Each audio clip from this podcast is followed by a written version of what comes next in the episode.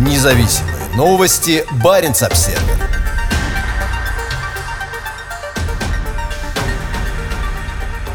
Норвегия и Россия отмечают 25-летие успешного сотрудничества в области ядерной безопасности, но общественникам хочется больше прозрачности. «Мы беспокоимся за безопасность наших российских друзей и соратников-экологов», говорит Кьерст Альбум из Норвежского союза охраны природы норвежского отделения Международной экологической организации «Друзья Земли», пока чиновники двух стран отмечают четверть века сотрудничества по предотвращению радиоактивного загрязнения на севере. Сложная ситуация для российских активистов-экологов и экологических организаций влияет на наше двустороннее сотрудничество и усложняет работу в области ядерной безопасности, считает Кьерсти Альбум. В среду ей и еще нескольким другим экологам разрешили поприсутствовать на первых 40 минутах ежегодного заседания Норвежской Российской комиссии по ядерной безопасности. Встреча, объединившая Осло и Москву в режиме телемоста, ознаменовала 25-ю годовщину предоставления Норвегии России финансовых средств на обеспечение безопасности ядерных объектов. Именно общественные организации первыми в начале 90-х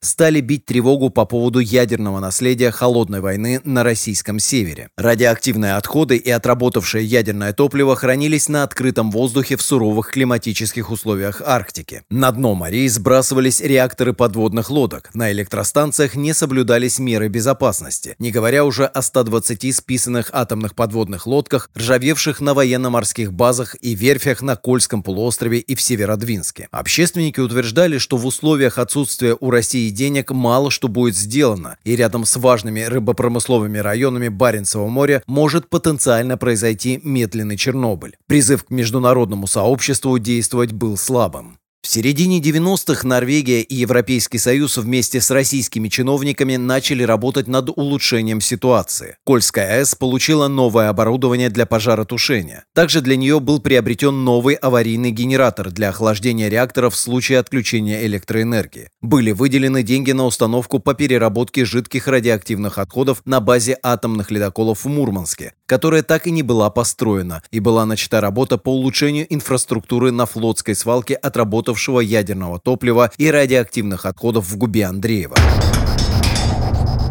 Требования открытости – Параллельно с этим российские и норвежские экологи говорили о необходимости прозрачности и общественного обсуждения. Однако по мере продвижения прорывного сотрудничества в области ядерной безопасности Кремль усиливал давление на гражданское общество, чтобы затруднить работу общественным организациям, у которых были иностранные спонсоры или партнеры. Из-за этого многие экологические организации закрылись или отказались от деятельности. По словам Кьерсти Альбум, она обеспокоена по двум причинам. Сотрудничество общественных организаций способствует повышению открытости и помогает людям и различным заинтересованным сторонам заниматься заниматься вопросами ядерной безопасности. Она говорит о том, что прозрачности нужно больше, а не меньше. При этом альбом рада, что заседания комиссии по ядерной безопасности частично открыты для участия общественных организаций. «Открытие этих встреч – важный шаг», – сказала она, подчеркнув, что экологам, несмотря на проблемы, все же удается работать вместе. «Мы впечатлены мужеством российских экологов и других российских активистов».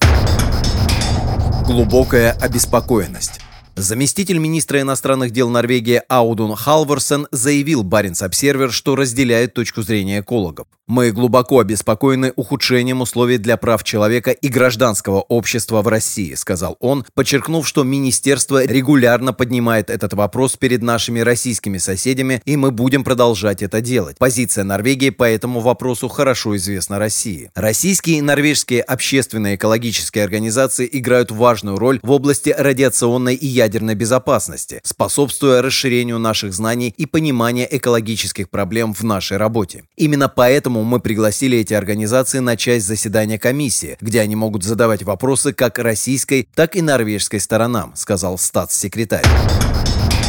Впечатляющий список успехов. Глава российской делегации в комиссии Олег Крюков привел впечатляющий список успешных результатов, достигнутых благодаря слаженной работе двух стран. Благодаря финансированию Норвегии было утилизировано пять подводных лодок, а их реакторы хранятся на берегу на площадке в губе Сайда, сказал он. Крюков, отвечающий в Росатоме за госполитику в области радиоактивных отходов и отработавшего ядерного топлива, также рассказал о том, как специалистам удалось безопасно извлечь дефектное ядерное ядерное топливо из здания номер 5 в Губе Андреева и из старого суднохранилища Лепси на судоремонтном заводе Нерпа. Ранее оба эти объекта считались зонами повышенной опасности для людей и окружающей среды. За последние 25 лет 120 реакторных отсеков подводных лодок времен Холодной войны были безопасно переведены на береговое хранение в гигантское хранилище радиоактивных отходов в Губе Сайда к северу от Мурманска. Хранилище, создание которого финансировалось Германией в рамках глобального партнерства G8 по ядерной безопасности, также оборудовано установкой по переработке радиоактивных отходов. Крюков сообщил, что сейчас на хранении находится 10 тысяч кубометров отходов, при том, что объем хранилища составляет 80 тысяч кубометров. По его словам, теперь продолжатся работы по извлечению отработавшего ядерного топлива из бетонных резервуаров в Губе Андреева, а также предстоит сложная задача по приведению в безопасное состояние и транспортировке активных зон трех реакторов жидкометаллическим теплоносителем советских подводных лодок проекта 705 «Лира», хранящихся на отдаленной базе Гремиха на востоке Кольского полуострова. После этого мы готовы помочь Норвегии в обеспечении безопасности ее ядерных объектов, добавил Крюков. В Норвегии недавно были остановлены два ее исследовательских реактора в Халдене и Кьоллере, и идет обсуждение планов их вывода из эксплуатации и обеспечения безопасного хранения отработавшего ядерного топлива и радиоактивных отходов. Независимые новости. Барин обседный.